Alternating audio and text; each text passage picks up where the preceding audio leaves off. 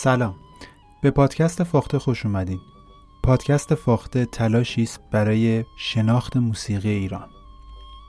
من خشار پارسا توی این پادکست تلاش می‌کنم موسیقی ایرانی رو برای شما توضیح بدم و با ساختارهای موسیقی ایرانی شما رو آشنا کنم.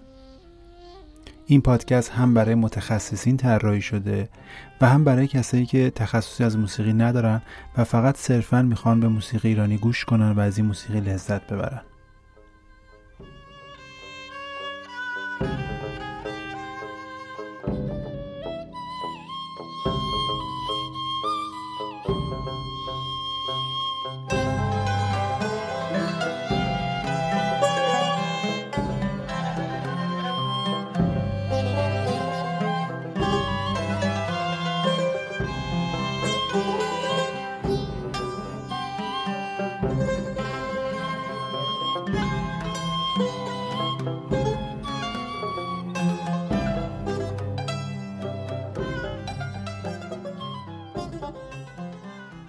در قسمت قبلی پادکست فاخته ساختارهای موسیقی کلاسیک ایرانی رو توضیح دادیم. گفتیم که موسیقی ایرانی در دو دوره دو ساختار کاملا جدی و کلاسیک رو طراحی کرده. یکی رو ما به عنوان موسیقی دوره تیموری یا مکتب منتظمیه می‌شناسیم و یکی رو به عنوان موسیقی دستگاهی ایرانی می‌شناسیم که موسیقی معاصر ما هم همون موسیقی دستگاهی است. توی این پادکست من سعی دارم راجع موسیقی دستگاهی ایرانی بیشتر صحبت کنم جزئیاتش رو بیشتر باز کنم و تو سلسله برنامه های بعدی این موسیقی رو تشریح کنم.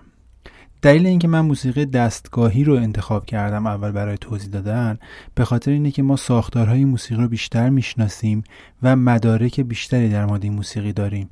چون که معاصر هستش و از دوره قاجار تا به امروز ادامه داشته و ما از تمام اساتید این موسیقی اجراهای مختلف موسیقی شناخت کامل داریم. برای همین توضیح دادن این موسیقی و آشنا شدن با این موسیقی راحت تره. اما موسیقی دوره تیموری و مکتب منتظمیه به علت اینکه منابع کمتری داریم توضیح دادن نمادش سختره برای همین ما به ترتیب تاریخ پیش نمیریم. در اپیزود قبلی من کلیات موسیقی تیموری و کلیات موسیقی دستگاهی رو توضیح دادم و تو این اپیزود از موسیقی دستگاهی شروع می‌کنم. این موسیقی رو بیشتر تشریح می‌کنم و بعد از اینکه با این موسیقی کامل آشنا شدیم قسمت مختلف شناختیم در آینده برمیگردیم سراغ موسیقی تیموری و در مورد موسیقی مکتب منتظمیه و تیموری هم صحبت می‌کنیم. در قسمت قبلی من راجع به ریتم موسیقی دستگاهی راجع به ملودی در موسیقی دستگاهی راجع به نوع اجرای این موسیقی رپرتوار یا کارگان اجرایی این موسیقی و راجع به بافت و همچنین فرم این موسیقی تا حدی صحبت کردم. حالا توی این قسمت قصد دارم که وارد جزئیات بشم. اما قبل از اینکه جزئیات این موسیقی رو بیان بکنم و وارد بحث تخصصی تر بشم قصد دارم برای نمونه یکی از اجراهای موفق این موسیقی رو معرفی کنم و از درون اون اجرا این موسیقی رو تا یه حدی توضیح بدم. که مخاطبی که حالا متخصص نیست یک شناخت کلیتری از این موسیقی به دست بیاره تا بتونیم وارد جزئیاتش بشیم. موسیقی دستگاهی ایران فاقد فرم هستش. اما به صورت اجرایی وقتی در میاد یک فرم بزرگ اجرایی داره. یعنی اینکه زمان اجرا ما از یک فرمی تبعیت می‌کنیم یک نقشه برای اجرا داریم. اما تک تک قطعات ما فاقد فرم هستن. حالا من یکی از اجراهای موفق در موسیقی ایرانی رو برای شما تشریح می‌کنم و نمونه صوتی رو ازش پخش می‌کنم و پیشنهاد می‌کنم بعد شما هم این آلبوم رو به صورت کامل گوش بکنین تا با یکی از اجراهای خوب این موسیقی آشنا بشین و جزئیات این موسیقی رو بهتر درک کنین. و در قسمت های بعدی من به جزئیات موسیقی دستگاهی بیشتر می‌پردازم. کارگان اجرایی و رپرتوار اجرایی موسیقی داره یک فرمی هست که تشکیل شده از قطعات موزون و قطعات آزاد. به این شکل که شروع برنامه با یه قطعه ای که وزن موزون داره یعنی موسیقی که به قسمت مساوی تقسیم شده و شما می‌تونید باش پا بزنین شروع میشه به نام پیش درآمد. بعد دوباره یک وزن آزاد ارائه میشه بعد چهار مزراب دوباره وزن آزاد. حالا این توالی چهار مزراب وزن آزاد ممکنه ادامه داشته باشه و در نهایت تصنیف که یک قطعه موزون هستش که با کلام طراحی شده و رنگ که قطعه موزونی هستش که انتهای برنامه برگزار میشه. یعنی شروع و پایان این برنامه پیش درآمد و رنگ هست. در طول اجرا چند چهارمزا و یا چند تصنیف ممکنه به گوش برسه. تو اجرای کلاسیک معمولا تعداد تصنیف ها زیاد نیست. ولی تو اجرایی که به سمت مردم بیشتر میره و یه ذره عامه پسندتر میشه تعداد تصنیف ها بیشتر میشه. آلبومی که در این قسمت می‌خوام در موردش صحبت بکنم آلبوم به یاد عارف هستش. این آلبوم از مجموعه آلبوم های چاوش هست. چاوش دوازده آلبوم بود که در دهه پنجاه در واقع چاپ شد. از سال هفت شروع شد و دوازده تا آلبوم بیرون اومد به نام مجموعه آلبوم های چاوش. و گروهی اصلا درست شد به نام گروه چاوش که میشه گفت در واقع یکی از مغزای متفکر این گروه. استاد محمد رضا لطفی نوازنده شهیر تار و استاد هوشنگ ابتهاج شاعر به نام کشورمون که امیدوارم که سایهشون همچنان بر سر ما باشه. مجموعه چاوش از سال 1357 ضبط شروع شد. اون زمان توسط جهان موزیک ضبط شد و به بازار اومد. نوارها به ترتیب اومد بیرون و توسط خود اعضای چاوش پخش شد و جز اولین مجموعه های بسیار موفق در موسیقی ایرانی بود که خیلی طرفدار پیدا کرد و هنوز هنوز جز آثار با ارزش موسیقی ایرانی محسوب میشه. ما تو این قسمت پادکست وادو به اولین مجموعه که اسم آلبومش هست به یاد عارف می‌پردازیم که با نام چاوش یکم میشناسنش. کاری از گروه شیداس به سرپرستی محمد رضا لطفی. در آواز بیات ترک طراحی شده. بیات ترک یکی از مقام های موسیقی ایرانی است و خودش هم یکی از دستگاه های کوچک موسیقی ایرانی است که توی موسیقی ایرانی به دستگاهی کوچکتر هستن میگن آواز. شعر غزل و تصنیف این آلبوم رو استاد هوشنگ ابتهاج گفتن. بعدا این آلبوم توسط مؤسسه آوای شیدا که مؤسسه خود استاد لطفی هست تجدید چاپ شد و دوباره در دست علاقمندان قرار گرفت. موسیقی ایرانی بسیار وابسته است به اجرای زنده و بزرگان این موسیقی اعتقاد دارن که این موسیقی باید به صورت زنده اجرا بشه. این البته در مورد اکثر موسیقی ها و اکثر هنرهایی که وابسته به موسیقی هست صدق می‌کنه. موسیقی و تئاتر هنرهایی هستن که ارزششون در اجرای زنده بودنشونه و ارتباطشون با مردم. طبیعتا استاد لطفی هم این اعتقاد داشته. اولین اجرای این آلبوم در سال 1355 به صورت کنسرت در دانشگاه کرمان برگزار شد ولی متاسفانه اون کنسرت صداش ضبط نشد و بعدش در سال 1356 در استودیوی بل توسط صدا برداری جناب آقای ایرج حقیقی و ناظر ضبطی استاد فریدون شهبازیان دوباره ضبط شد. اما ضبط این آلبوم باز به صورت کنسرت بوده. یعنی تمام اعضا با همدیگه به داخل استودیو قرار می گرفتن مثل کنسرت اجرا می کردن و فقط بعدا edit هایی بر روش انجام می شده مثلا اگه یه خطی ضعیف بوده دوباره اون خط اجرا می شده یا اینکه آوازها جداگونه گرفته می شده ولی اجرا تا اونجایی که امکانش بوده تقریبا میشه گفت 80 درصد 70 درصد اجرا دوباره به صورت زنده اجرا شده. یعنی تمام اعضا رفتن توی استودیو با همدیگه زدن که اون حس در واقع اجرای زنده و اجرای اصلی در این آلبوم احساس بشه. اعضای این گروه عبارتن از محمد رضا شجریان آواز محمد رضا لطفی تار و سرپرست گروه و آهنگساز پشنگ کامکار سنتور اسماعیل صدیقاسا اود زیدالله طلویی تار بیژن کامکار رباب هادی منتظری کمانچه ارژنگ کامکار تنبک. یعنی سازهایی که شما در این آلبوم میشنوید تار، سنتور، اود، کمانچه، تنبک و رباب هست. که البته تار دو خط هستش. هم جناب زیدالله طلویی تار زدن هم استاد محمد رضا لطفی. خب همونطور که در مورد اجرای موسیقی ایرانی توضیح دادم این آلبوم و این کنسرت هم با پیش درآمد شروع شده. پیش درآمد یه قطعه موزون هست که اول برنامه موسیقی ایرانی اجرا میشه. معمولا خیلی تون نیست. درون پیش درآمد آهنگساز به اکثر مقام هایی که توی اون موسیقی اجرا بشه یعنی قسمت های مختلف اون دستگاه رجوع می‌کنه و اون قسمت ها رو باشون آهنگسازی می‌کنه تا به گوش شنونده بخوره و شنونده با فضای اجرا بیشتر آشنا بشه.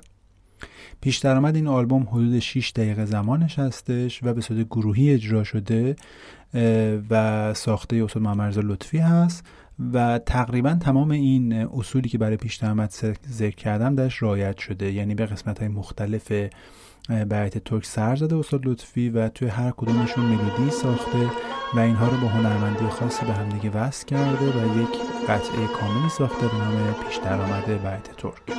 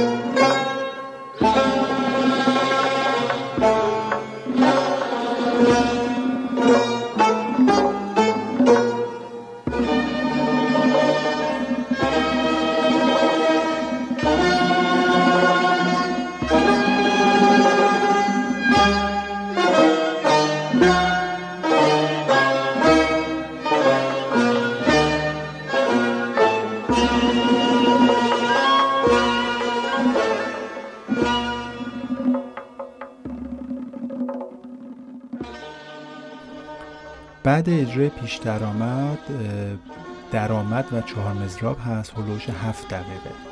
درآمد در واقع مقام مادر هر دستگاه است.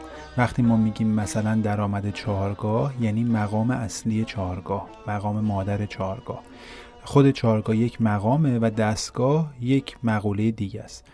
توی بیت ترک هم الان وقتی میگیم درآمد بیت ترک یعنی مقام اصلی بیت ترک اینجا معرفی میشه.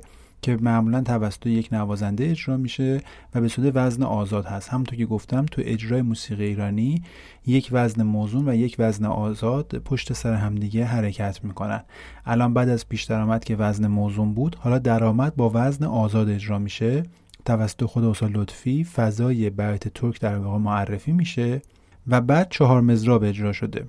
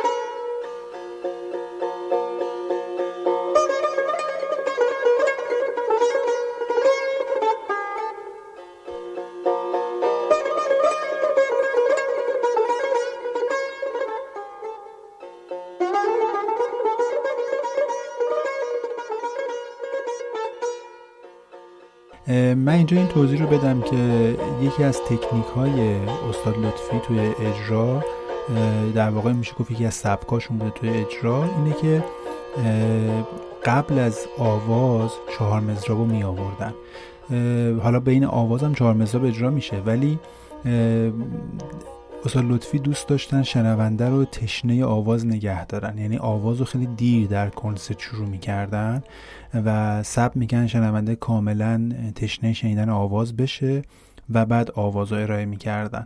توی این آلبوم هم این کار کردن. تو خیلی از آلبوم ها ما معمولا و یا تو خیلی از اجراهای موسیقی ایرانی معمولا چهار مزراب و بعد از پیش درآمد دوباره نمیشنویم.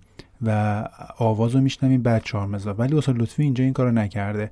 بعد از درآمد در واقع چهار مزرابه که توسط سنتور اجرا میشه. سنتور به همراهی تار. این چهار مزراب هم در واقع ساختار چهار مزراب کلاسیک موسیقی ایرانی رو داره.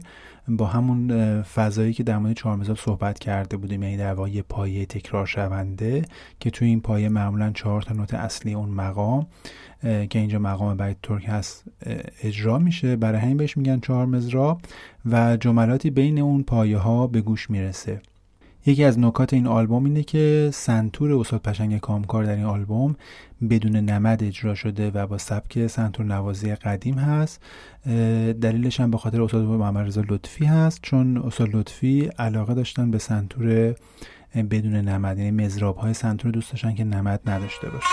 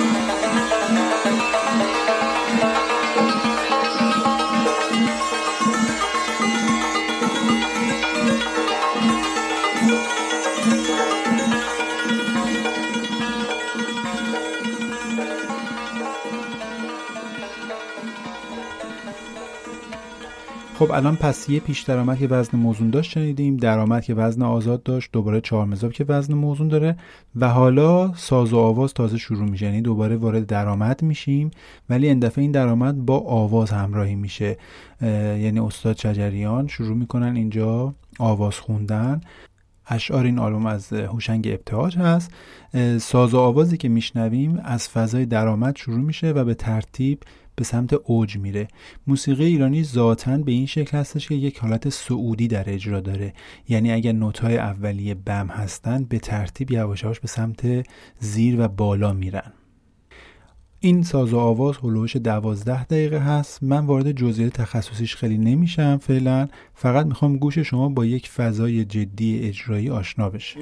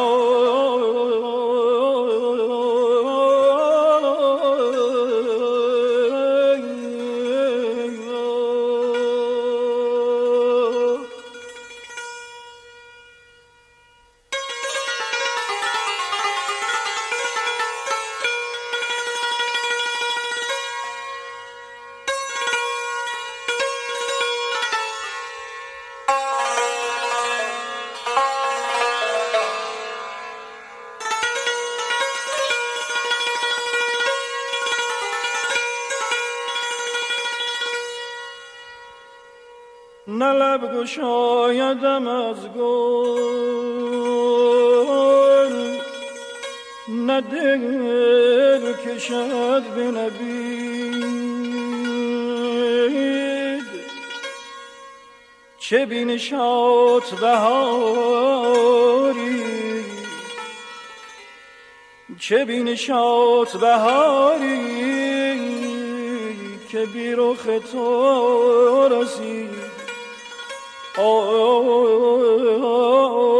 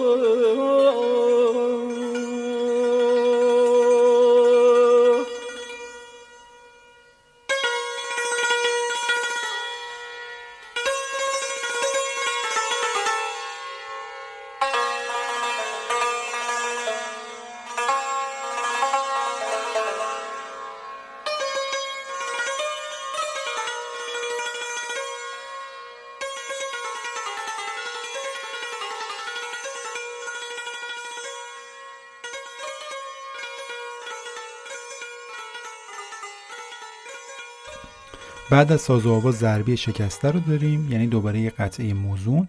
این که بهش میگن ضربی یعنی در واقع ساز تنبک می‌تونه باش بزنه و وزن موزون هستش. شبیه چهارمزراب نیست به خاطر که چهارمزراب یک پایه تکرار شونده داره ولی تو ضربی ها معمولا پایه تکرار شونده نیست. برای همین بهش می‌گفتن ضربی. ولی شباهت زیادی بین ضربی و چهارمزراب ها گاهی وجود داره و بعضی وقت هم حتی اشتباه می‌کنن. یعنی بعضیا به چهار مزراب میگن ضربی یا بعض به بعضی از ضربی ها میگن چهار مزراب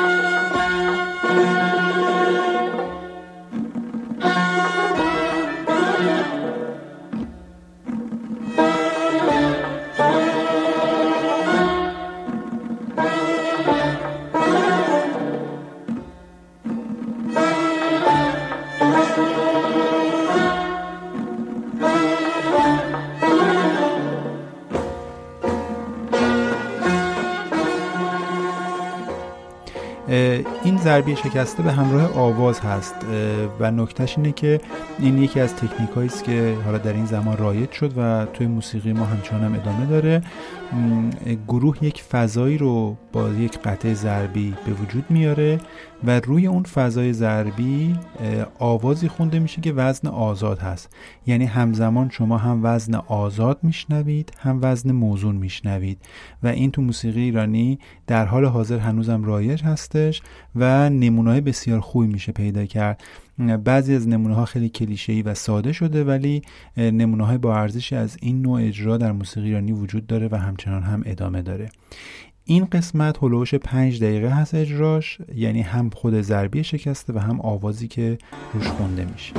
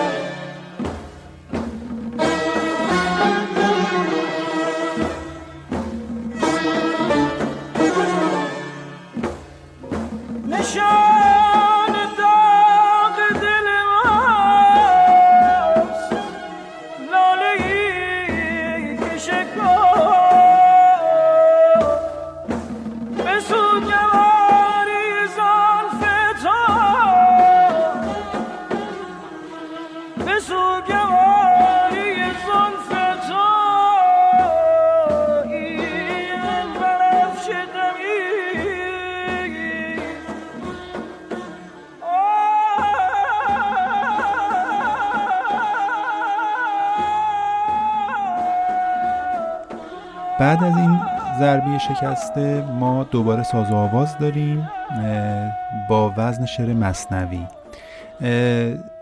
مصنوی توی موسیقی ایرانی یک وزن شعریه یعنی همون وزن شعری که تو مصنوی هست به خصوص وزنی که در مصنوی معنوی مولانا استفاده شده. توی موسیقی ما بسیار رایج هست و اجرا میشه. توی مصنوی مثل در واقع اون فضایی که الان در پیش درآمدم گفتم در مقام های مختلف نوازنده و خواننده میرن. اینجا تو مصنوی هم همین اتفاق میفته. یعنی با وزن مصنوی خواننده تو تمام قسمت هایی که توی بیت ترک می‌تونه اجرا بکنه مقام هایی که تو بیت ترک وجود داره تو همه اون قسمت ها میره و قسمت های مختلف رو دوباره بهشون اشاره می‌کنه. ولی این دفعه با وزن شعری مصنوی. طبیعتا این هم این بخش هم وزن آزاد هستش و به صورت آزاد اجرا میشه و موزون نیست. زمان این ساز و آواز با شعر مصنوی با وزن مصنوی یازده دقیقه و دوازده ثانیه است. به دور ما که خون دل به ساغر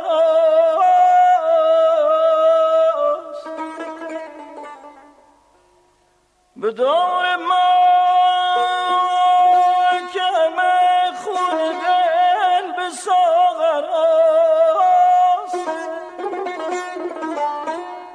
ز چشم ساقی غمگین آخ ز چشم ساقی غمگین که بوس خواهد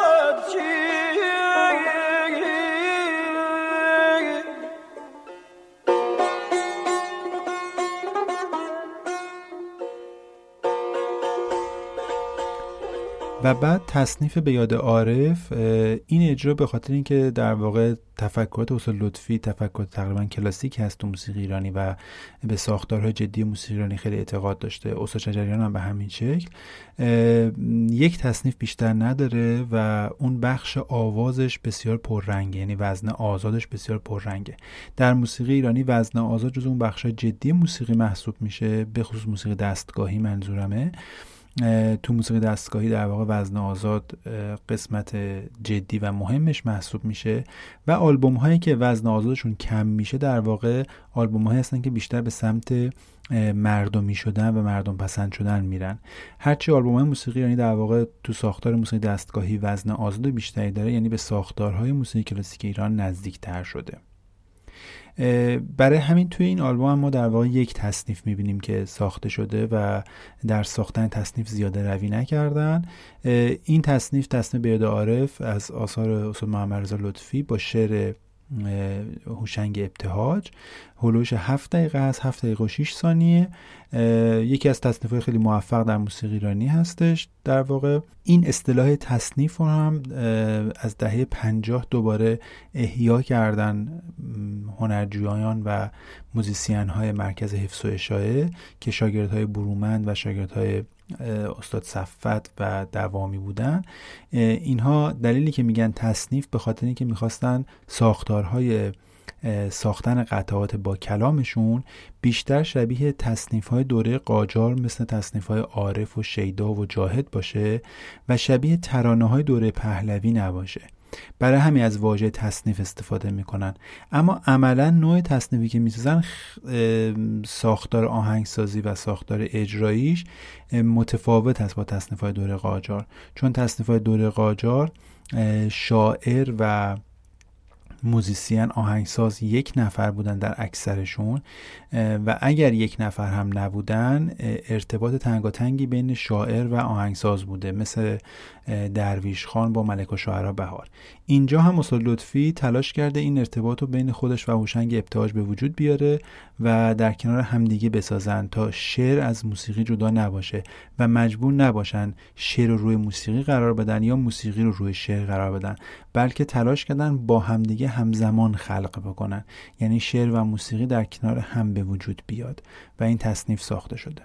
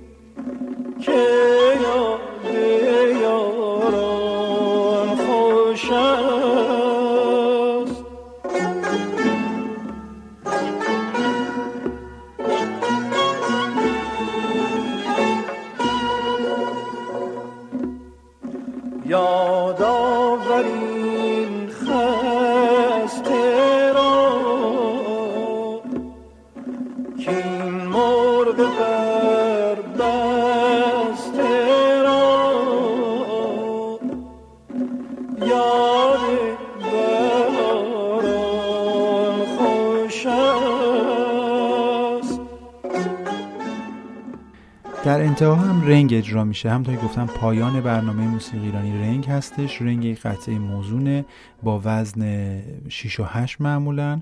یعنی رایشترین وزن 6 و 8 اون 6 و 8 که ما زیاد میشنیم و مردم به عنوان 6 و 8 شاد میشناسنش در واقع ریتم رنگ هستش. و درستش اینه که ما به جایی که بگیم 6 و 8 اجرا کنیم بگیم رنگ بزنیم یا رنگی بزنیم. چون با هر 6 و 8 نمیشه رقصید. رنگ در واقع برای رقص طراحی شده بوده و بعد وارد موسیقی جدی ما میشه. و وقتی وارد موسیقی جدی ما میشه طبیعتا اون حالت رقصش کمتر میشه چون موسیقیش پیچیده تر میشه و موزیسین دوره قاجار این قطعه رو انتخاب می‌کنن برای حسن ختام برنامه ها و الان توی این به آلبوم هم و توی این اجرا هم در پایان با یک رنگ اجرا می‌کنن. یک خصوصیت دیگه که تو دوره قاجار قطعاتشون داره اینه که خیلی وقت تصنیف رو به رنگ وصل می‌کنن. استاد لطفی هم این موضوع خیلی دوست داشته و توی چند تا کار خیلی معروفش این کار رو انجام داده. یعنی تصنیف رو به رنگ وصل کرده. همزمان که تصنیف تموم میشه دقیقا وصل میشه به رنگ. به خصوص تصنیف هایی که خیلی تند نیستن و سرعت کندی دارن و متر یا میزان نماشون هم خیلی تعداد ضربات متر و میزان نماشون هم زیاد هستش. معمولا به رنگ وصل میشن و این ساختار باعث میشه که اون رنگ چون تندتر هستش و با نشاد هستش این وصل شدن وصل شدن جذابی هست و به شنونده احساس خوبی میده.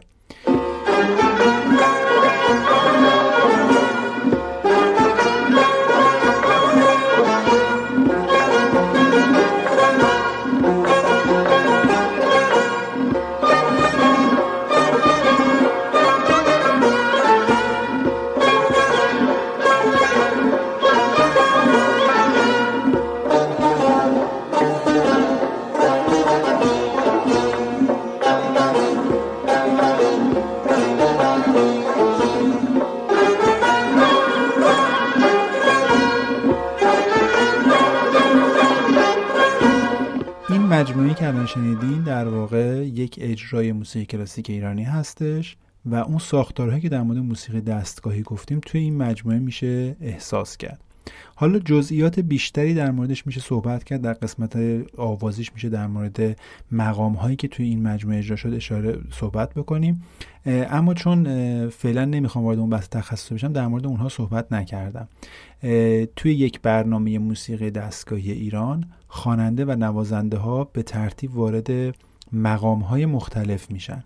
یعنی از اول که شروع شد اون درآمد ساز و آواز بعد ضربی شکسته که خودش یکی از مقام های شکسته در واقع یکی از مقام های بیات ترک هستش. و توی مصنوی هم باز به چند از مقام هایی که توی بیات ترک هستش اشاره می‌کنن و بعد تصنیف و رنگ. در واقع خواننده و نوازنده تلاش می‌کنن مقام های مختلفی تو دستگاه هست و معرفی کنن. انتخاب این مقام ها استفاده کردن از این مقام ها سلیقه سرپرست گروه و اجرا کننده ها هست به اضافه خواننده. حالا ممکن توی یک اجرای بعد تو شما مثلا شکسته بشنوین توی یک اجرا شکسته نشنوین. اینها در واقع تصمیم گیری خواننده و نوازنده و سرپرست گروه هست که به چه شکل این چیدمان رو انجام بدن. هر موزیسیانی چیدمان خودشو داره و این جزء جذابیت ها و جزو خلاقیت هایی که در موسیقی دستگاهی ازش استفاده میشه. توی هر کدوم از این مقام ها آهنگ نوازنده و خواننده آهنگسازی خودشون رو انجام میدن و آوازهایی که می‌خونن طراحی شده و آهنگسازی شده خودشون هستش. و خیلی وقت توی اجرا بخشی از این آواز و آوازها به صورت بداهه برگزار میشه. مطمئنا این اجرا هم اون قسمت های اجرای وزن آزاد هستش خیلی قسمتاش به صورت بداهه بوده و ساز و آوازها خیلی قسمتاش همزمان توی اجرا طراحی شده و ایده پردازی شده. یک طرح کلی نوازنده و خواننده می‌زنن و بخشیش رو اجازه میدن که توی اجرا اتفاق بیفته. برای همین موسیقی ایرانی به اجرای زنده بسیار وابسته هست و یکی از جذابیت های این موسیقی هستش.